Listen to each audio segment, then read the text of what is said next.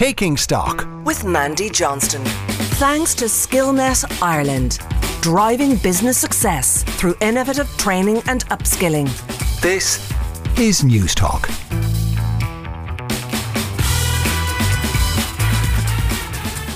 You're welcome to Newstalk's Taking Stock. I'm Mandy Johnston. On today's show, I'll be joined by more international and Irish experts who drive our world of business and politics. Well, this week, Boris went for broke on Brexit as the UK government finally bit the bullet and introduced legislation to unilaterally abandon elements of the Northern Ireland Protocol. Does it all add up to a trade war? And if it does, what is it? And what's the timetable? How could it affect your business or your pocket? Author Bernard Marr joins us to talk about his latest book, which has just been named Business Book of the Year for 2022. It's the 25 trends that are redefining organisations. And finally, it's been compared to Watergate. The hearings in the US committee that are examining last year's attack on Congress make the Watergate scandal look like a garden party. I'll be joined by Financial Times journalist Kiran Stacey from Washington to tell us about what's been happening and what does it all say about the state of American democracy. Plus, your chance to win an Apple iPad Air with thanks to the National Apprenticeships Office. You can get in contact with us by emailing takingstock at newstalk.com or on Twitter at StockNT. But first up today, I'm joined now by the author of the Business Book of the Year, Bernard Marr. His book is called Business Trends in Practice The 25 Plus Trends That Are Redefining Organisations. It's designed to help anyone in business who's trying to stay on top of the changes that are happening all around us or maybe even get a little bit ahead of the curve. Bernard, you're very welcome to Newstalk. Thanks for joining us today. Thank you so much for having me, Mandy. Now, congratulations on the Business Book of the Year award. Tell us about the book itself and wh- who exactly you're aiming this book at. So I, I, I work as a futurist, so I help companies understand future trends. And what I found is working with so many different global businesses and, and leadership teams is that they sometimes find it really difficult to keep up with all the trends because our world is changing so rapidly at the moment. So I thought, why I, I seem to have the very similar conversations with um, different companies, different leadership teams. So I thought, actually, let's put all of this together into into one book. Yeah, now I mean the book is is quite an expansive tome, and it deals with a lot of different sectors. But um, the transformation, you just get the sense that the transformation in business is you know happening at such a furious rate now. It's hard to keep up with everything. Could you just talk us through maybe the top five absolutes that businesses need to know about in terms of global shifts? Yes, so for, for me, a, a really important shift is that businesses need to think about how they're adding true value. And what I mean by this is that they, uh, for me, businesses have an obligation to make our world a better place. And and as part of this is becoming a more sustainable business, addressing one of the biggest challenges we face as humanity is is uh, our changing environment and so putting sustainability really at the core of, of your business is key and increasingly consumers and investors will expect more from companies and they will increasingly vote with their wallets if, if companies don't do that and for me, another part of this is become it's basically addressing some of the biggest challenges we face as a world. And another challenge beyond sustainability is making our world more equal. So addressing some of the inequalities we have in terms of healthcare, in terms of education, and there are huge opportunities for businesses. So if businesses really start thinking about how they solve customer problems in the long run and and help to make our world a better place that's a really good starting point. Yes, there's quite a bit of focus on climate and our relationship with the planet in the book.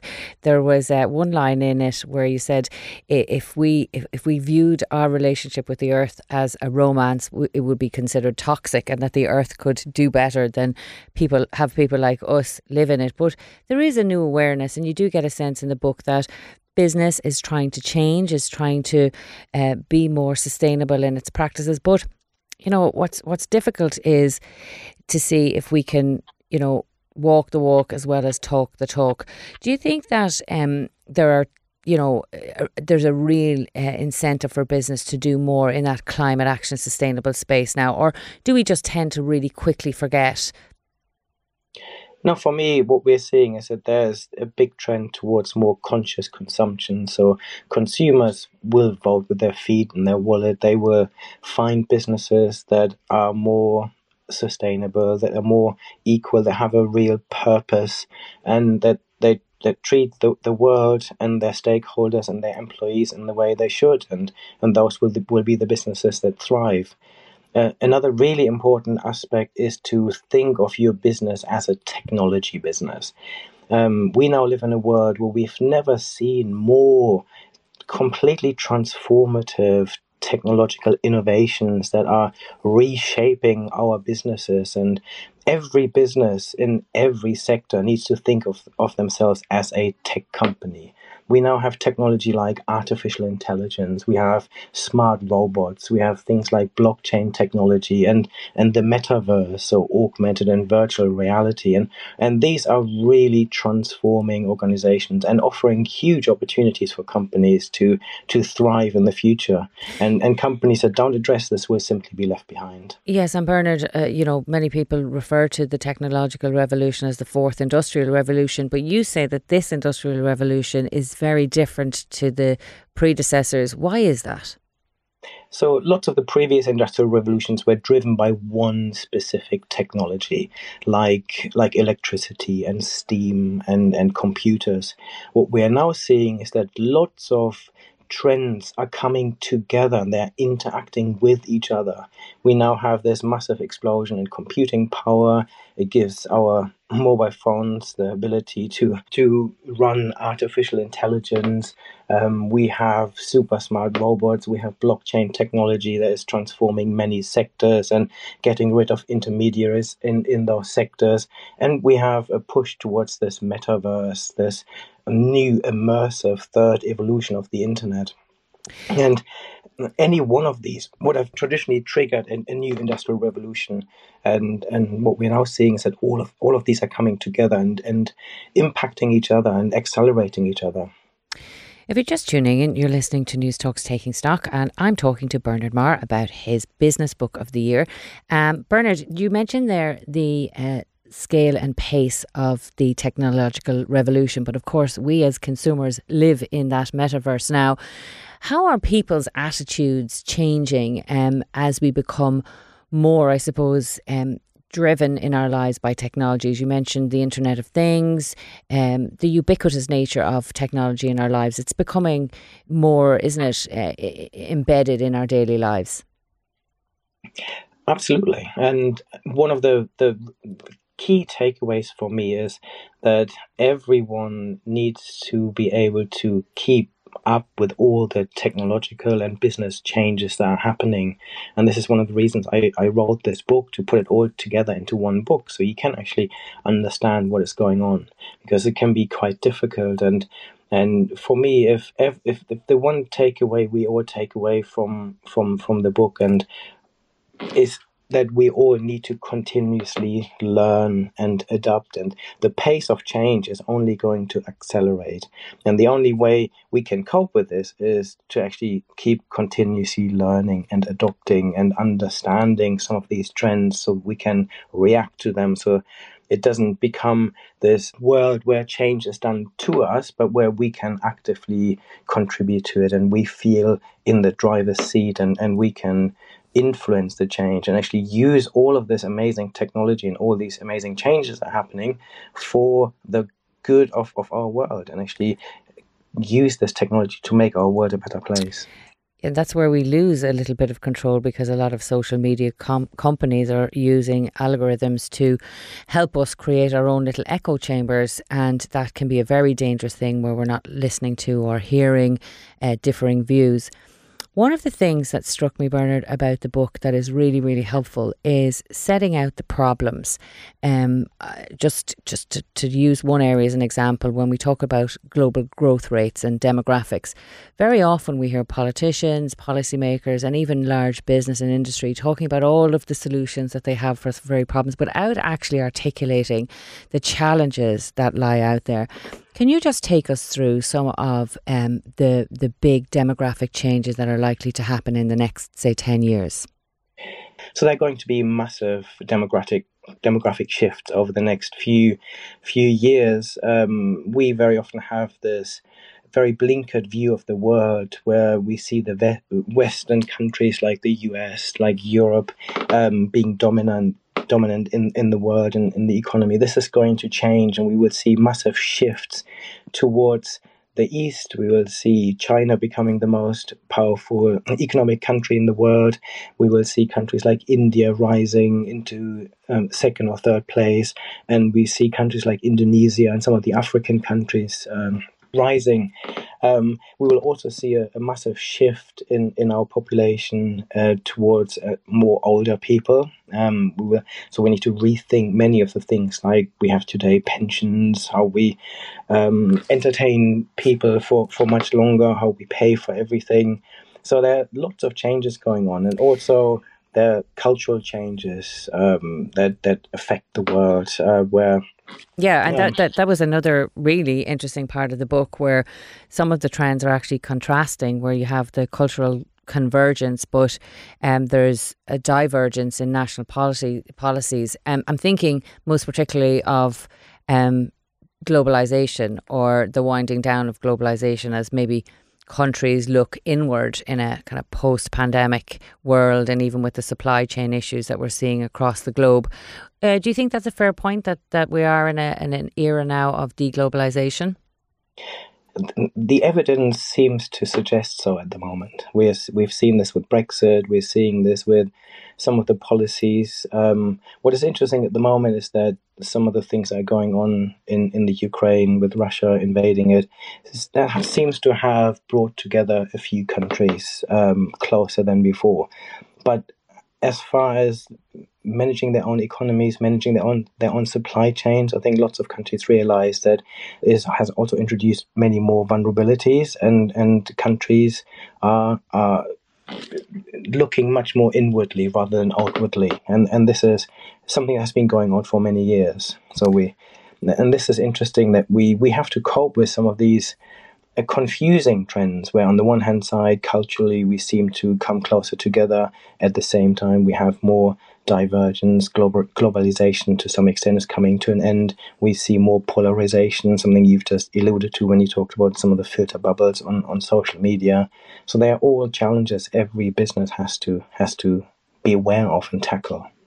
Well, Bernard, um, just before I let you go, I haven't in- interviewed a futurist before, and you describe yourself as an influencer when it comes to business and tech. What does that actually mean? Yeah, so I, I see this very practical. I my job is to help businesses and and and and leadership teams understand the trends that are coming up, understand the technologies that, that they need to think about, and the the changes that will happen in their industry, so they can then prepare themselves and create a strategy that that will lead to success in, in their own business. Well, I have to admit, when I started to uh, read this book, I thought it was something that was geared towards large corporations and large businesses. But I, I really think everyone could learn something from this, even if you want to be socially aware in a global sense. It's an absolutely great read. But for now, we'll have to leave it there. That's Bernard Marr, author of the 25 plus trends that are redefining organisations. Bernard, thank you so much for joining us today. Thank you so much for having me. This week on the show, we have the chance for you to win a great prize with thanks to the National Apprenticeships Office. Apprenticeships are now available in almost every workplace right across Ireland, from techs to biopharma, construction to engineering, manufacturing, hospitality, and many, many more, providing an excellent pipeline of talent to drive business forward. As an employer, did you know that you can benefit from the Apprenticeship Employer Grant and the gender based bursary across any of the 41 eligible apprenticeships? For more information, you can go to www.apprenticeships.ie. The prize is an Apple iPad Air 64 gigabit. Now, to be in with a chance of winning, simply tell us the answer to this question. Next Tuesday is the summer solstice. Is it A, the shortest day of the year, or B, the longest day of the year? Text the word tech, your answer, and your name to us now on 53106. That's 53106. Text cost 30 cent. This is Mandy Johnston with you on Newstalk's Taking Stock. Coming up next, the UK government abandons key elements of the Northern Ireland Protocol. Does it all add up to a UK EU trade war? Find out after the break. You welcome back to Newstalk's Taking Stock. Now, this week, the European Commission began two new legal proceedings against the UK after London published plans to override some of the post Brexit rules governing Northern Irish trade. Does it mean that a trade war between the EU and the UK is on its way? Joining me now to discuss what it could mean for all of us here in Ireland is Dr. Martina Lawless from the ESRI. Martina, you're very welcome. Thanks for joining us today. Thanks very much. Pleasure to be here. Martina, just to start us off, what exactly is a trade war and what motivates a country to invoke something like this? Well, essentially, a trade war is when a country uses mechanisms to restrict trade, like tariffs or import bans or increased you know, quotas on goods coming from a particular trading partner. Um, and sometimes that could be in re- reaction to sort of issues where they think that the trade is being diverted, if there's illegal subsidies going on, if they think there's some unfair comp- competitive practices coming from the other country, or alternatively, if they think that the issues agreed in a trade agreement aren't being adhered to. And that second is more the case in terms of the EU UK dispute. And it does give some countries political leverage to use those mechanisms, whether it's tariffs or quotas on imports. But this unilateral action by the UK, Martina, and the subsequent response by the EU, does it mean, in your view, that a trade war is now inevitable? I don't think it is inevitable. The EU has responded very strongly um, to the publication of this new legislation by the UK government, but they haven't gone the whole distance in terms of reacting with tariffs or with trade restrictions, because it's important to remember this legislation hasn't yet been passed. So the EU is, I guess, marking the UK's cards that they're ready to react. They're ready to react strongly, and they have taken some actions in terms of areas where they think the protocol and the current agreement are not being fully implemented. But they're not going to respond at the level that you might label a trade war. Um, at least until the legislation has actually been passed by the UK government, because that's not entirely a given. All right. So, so what is going to happen next, in your view? Um, well, the, a number of sort of dispute resolution actions have been taken, legal actions have been taken on the EU side, where they feel that the current agreement on the Northern Ireland Protocol, in terms of the data that's being collected and the level of checks that are being put in place, are not up to basically the standard that was agreed. Now, some of that dispute resolution uh, mechanism was launched a couple of months ago by the EU and then actually put on hold in order to facilitate further negotiations. Um, so this isn't the first time there has been a sort of a legal action taken by the EU in regard to the protocol. That one was basically put on ice yeah, in order so, to get talks back going again. So, so it's not impossible. The very optimistic view would be that the same could happen again. Yeah, so we've had this uh, uh, sort of um, tick tacking and stop starting by the UK and threatening by the EU. And this is maybe at best another one of those. But just let's talk about um, if it did escalate to a trade war. Um, a trade war is intended to give competitive advantage, but historically, Martina, do they work?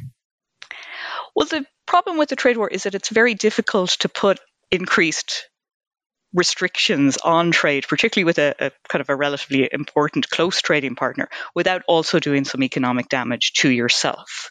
So if the EU decides they're going to put tariffs on goods coming in from the UK, that will damage UK producers because they will um, be less competitive in the EU market, but it also damages EU consumers and businesses who are faced with higher prices for the goods that they can't source other than from the UK. And that's particularly a concern for Ireland, perhaps, because we have one of the closer trading relationships with the UK. And uh, what type of products would they start off with? Um, I know that there has been a, an approach to to look at iconic products from a country. Uh, what what what like what what would they target in the first phase of a trade battle?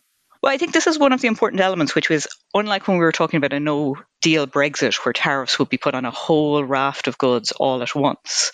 Um, in a trade war, it's probably much more likely that the tariffs would be targeted. And I think the EU would be careful to try and target places, goods where they thought the damage would be maximized on the UK business side mm. and minimized on the EU consumer side. So I think they would be looking at products that maybe are not very large shares of consumer or business expenditure in the EU, but that would kind of be really noticed and felt on the UK side. And part of that is targeting products that are high profile or iconic. So there was a dispute between the EU and the US a number of years ago. And one of the products targeted was sort of high end motorbikes. So effectively Harley mm. Davidson's very kind of iconic yeah. US um, product. So I would say in the case of you know what would they target in the on the UK side, you might find products that are sort of closely aligned with sort of uniquely UK British image, products. Uniquely yeah, image, um, yeah. So Scotch whiskey, for example, smoked salmon, goods that are kind of very obviously kind of British.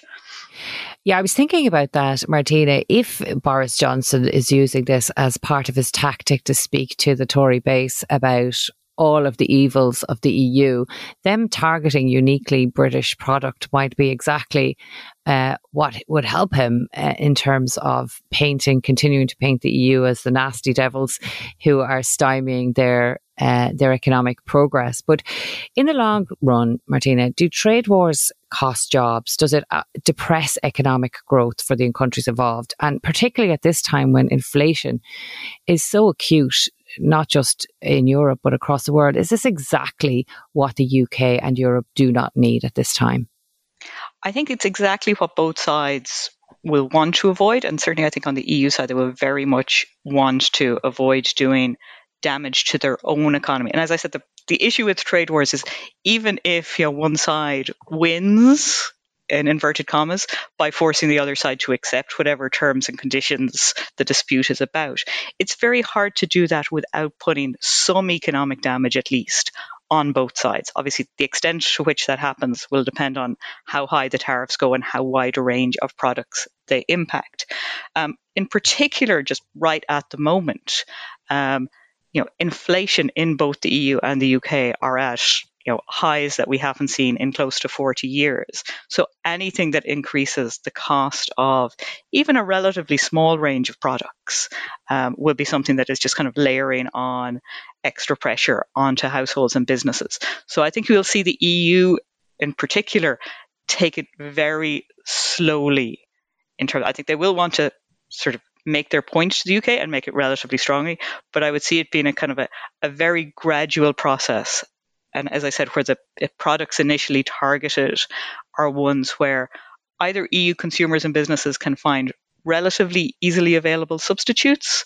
Mm. Um, or ones that are not large shares of expenditure, because it's really a very bad time for both economies to be putting any additional price increases um, in the place of consumers and, and businesses. Martina, are there any examples of historic trade wars that you could give us that either have worked or have gone spectacularly badly? Um, well, as I said, the, the, EU and the US did have a, a kind of a long rumbling dispute over subsidies to aircraft manufacturers, which did mm. bring in some some tariffs on both sides. Um, but it, it, wasn't terribly high profile because it targeted a small number of products and it was negotiated, although it did take a, a number of years. Um, but you do see in really extreme conditions countries that, that kind of largely get um, shut out from international markets. But they tend to be kind of countries that are less engaged with the global marketplace. You know, it's sort of the former communist countries, places like Iran. It's very, very unusual to see any high level trade dispute um, between sort of developed Western countries. Mm. Um, and what what is your views on um, the U.S. China tech uh, trade war that's ongoing for the last number of years? Um, I think that's another one where you, you see basically the the restrictions being, you know, subject to a lot of discussion um, mm. In order to try and pressurize both economies to, or the Chinese economy in particular, to abide by various rules. But some reluctance to put on very high levels of tariffs or restrictions. Again, because the issue with trade wars is that the damage is often in both directions. So they tend to be escalated kind of very, very gradually except in quite extreme conditions. And what for businesses here in Ireland? What could we look out for uh, in the months ahead if this trade war did commence, even on a small scale, to uh, you know tackle or or uh, target uh, uh, iconic brands? What what can Irish businesses do to protect themselves against it? Well, it's a little difficult because until the kind of precise products would be identified. Um, as I said, there may well be some, a stage where this gets ratcheted up.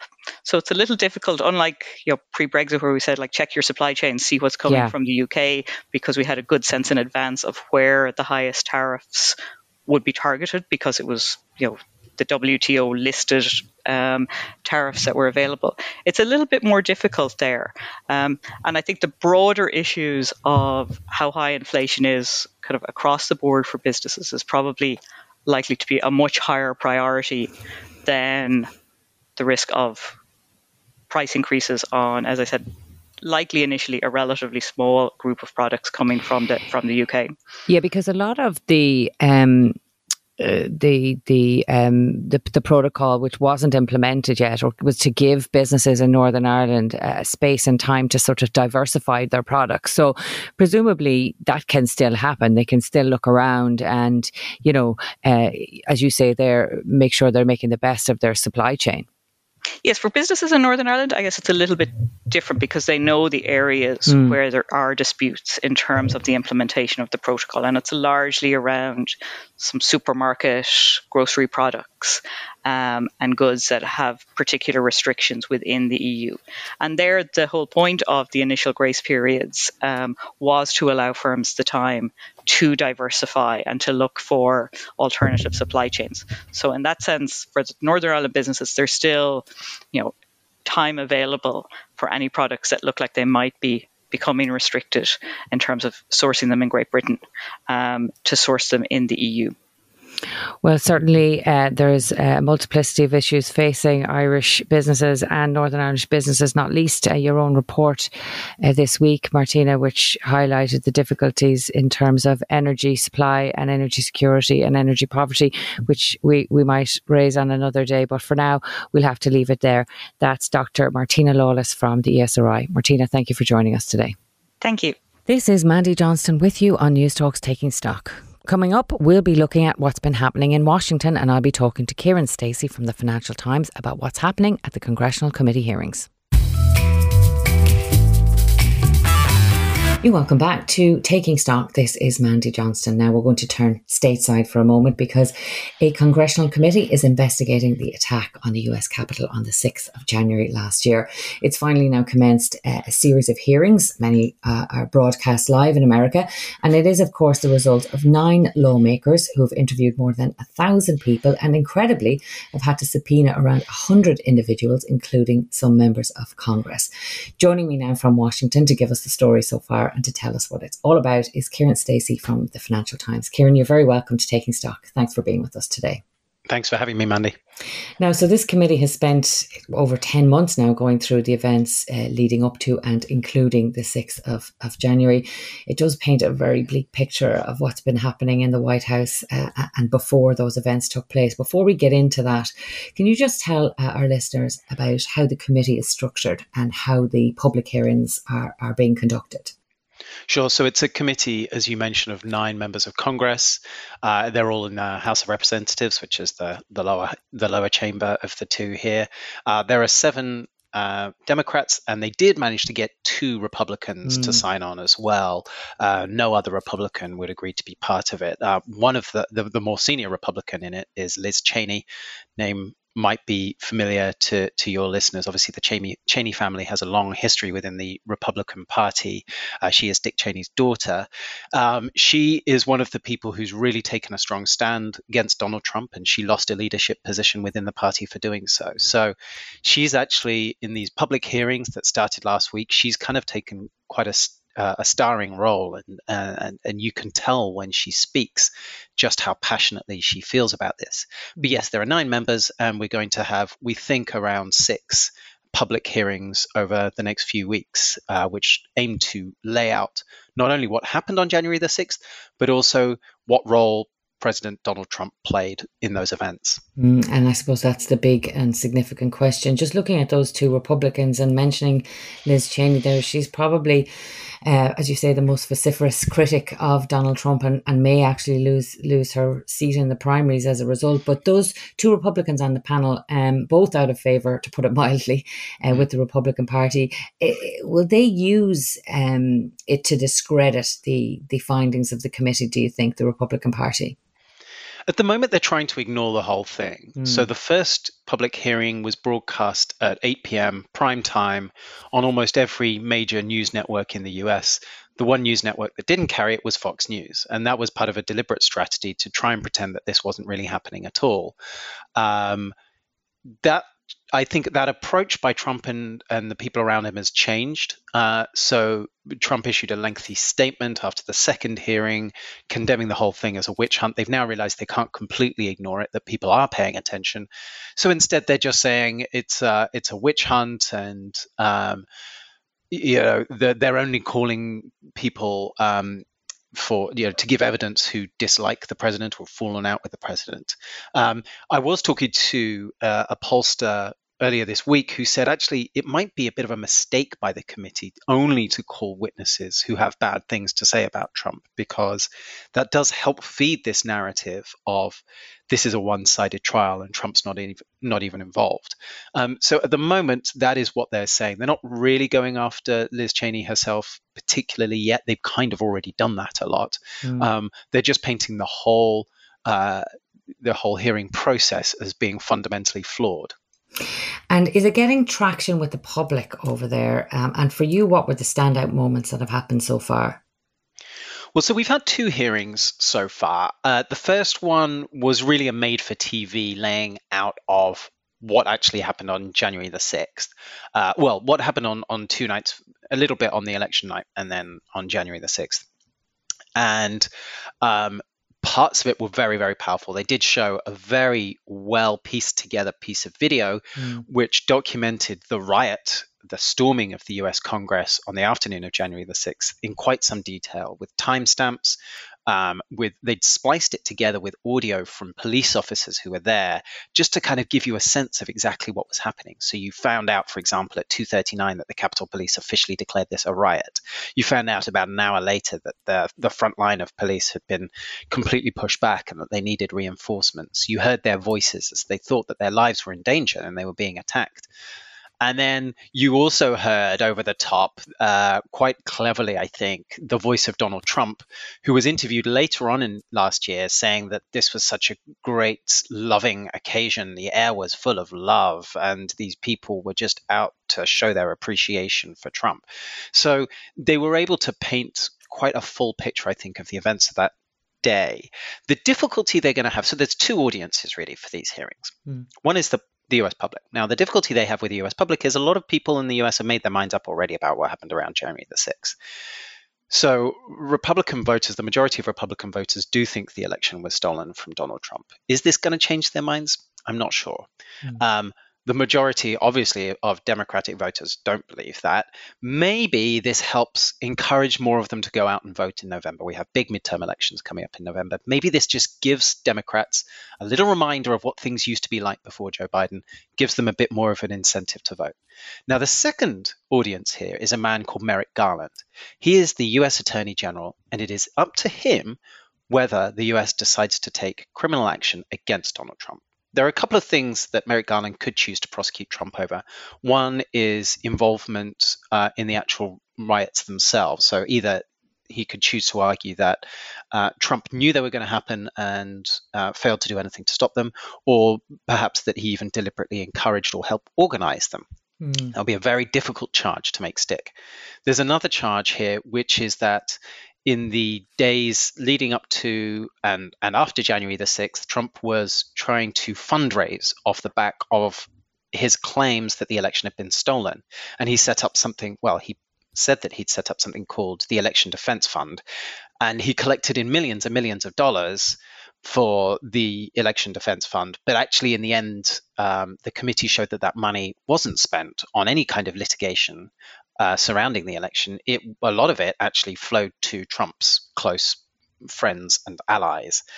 So there might be a, a kind of um, an electoral campaign law violation there that Merrick Garland decides to prosecute. But so far, Garland, who is a, a relatively centrist politician, has really steered quite clear of prosecuting Trump. He hasn't ruled it out, mm. um, but he has not gone close to it. Um, and I think he is very reluctant to do so because if he chooses to do so and if a court knocks it down, it will look terrible. It will look like the Democrats tried to launch uh, a politically motivated criminal prosecution of a former president and were wrong to do so. So he really doesn't want to launch any half baked prosecution. He really doesn't want to, to lose any case that he decides to bring. Mm. Yeah, and, and that issue um, of, of Trump just not accepting that he lost the election is the core of all of this. There are quite differing voices from within his own camp. I'm thinking of Rudy, Rudy Giuliani on the one hand, and then his former um, campaign manager uh, talking about the team normal within uh, uh, the White House administration. Can you just talk to me about their differing uh, testimonies? That was an amazing moment when Bill Stepien, the former Trump campaign manager, somebody who was very close to him, mm. testified on video that he was proud to be part of Team Normal. And it seems that even those people who had defended Trump through everything, through his first impeachment, through the election, through all of the criticism he had received, this was the moment where half his team decided this is too much for us. Um, so Bill Stepien, the campaign manager, talked about being on part of Team Normal. Um, we heard testimony from Jason Miller, who's been an incredibly staunch Trump mm. ally, about how he was trying to tell the president that actually the election fraud claims weren't really stacking up. Uh, we heard lengthy, lengthy testimony from Bill Barr, Trump's attorney general. Now, Bill Barr was famous during the first impeachment for, for really defending Trump and, and making sure he didn't get prosecuted for some of the things that came out of the Mueller report. Bill Barr called these claims, I won't use the full word, but BS.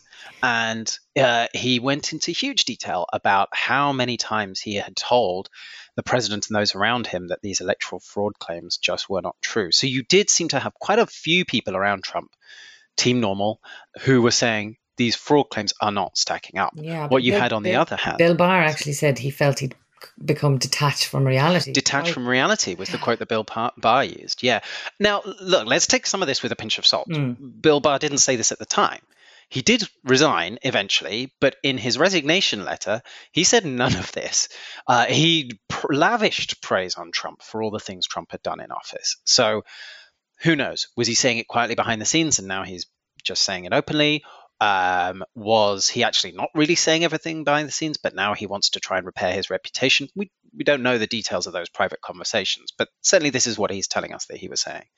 On the other side, you had Rudy Giuliani, and there was quite a depiction of Rudy Giuliani given during the second hearing. He was described as turning up drunk to the White House on election night and kind of insisting that the president go out there and claim victory, while everybody else was telling Trump not to do so.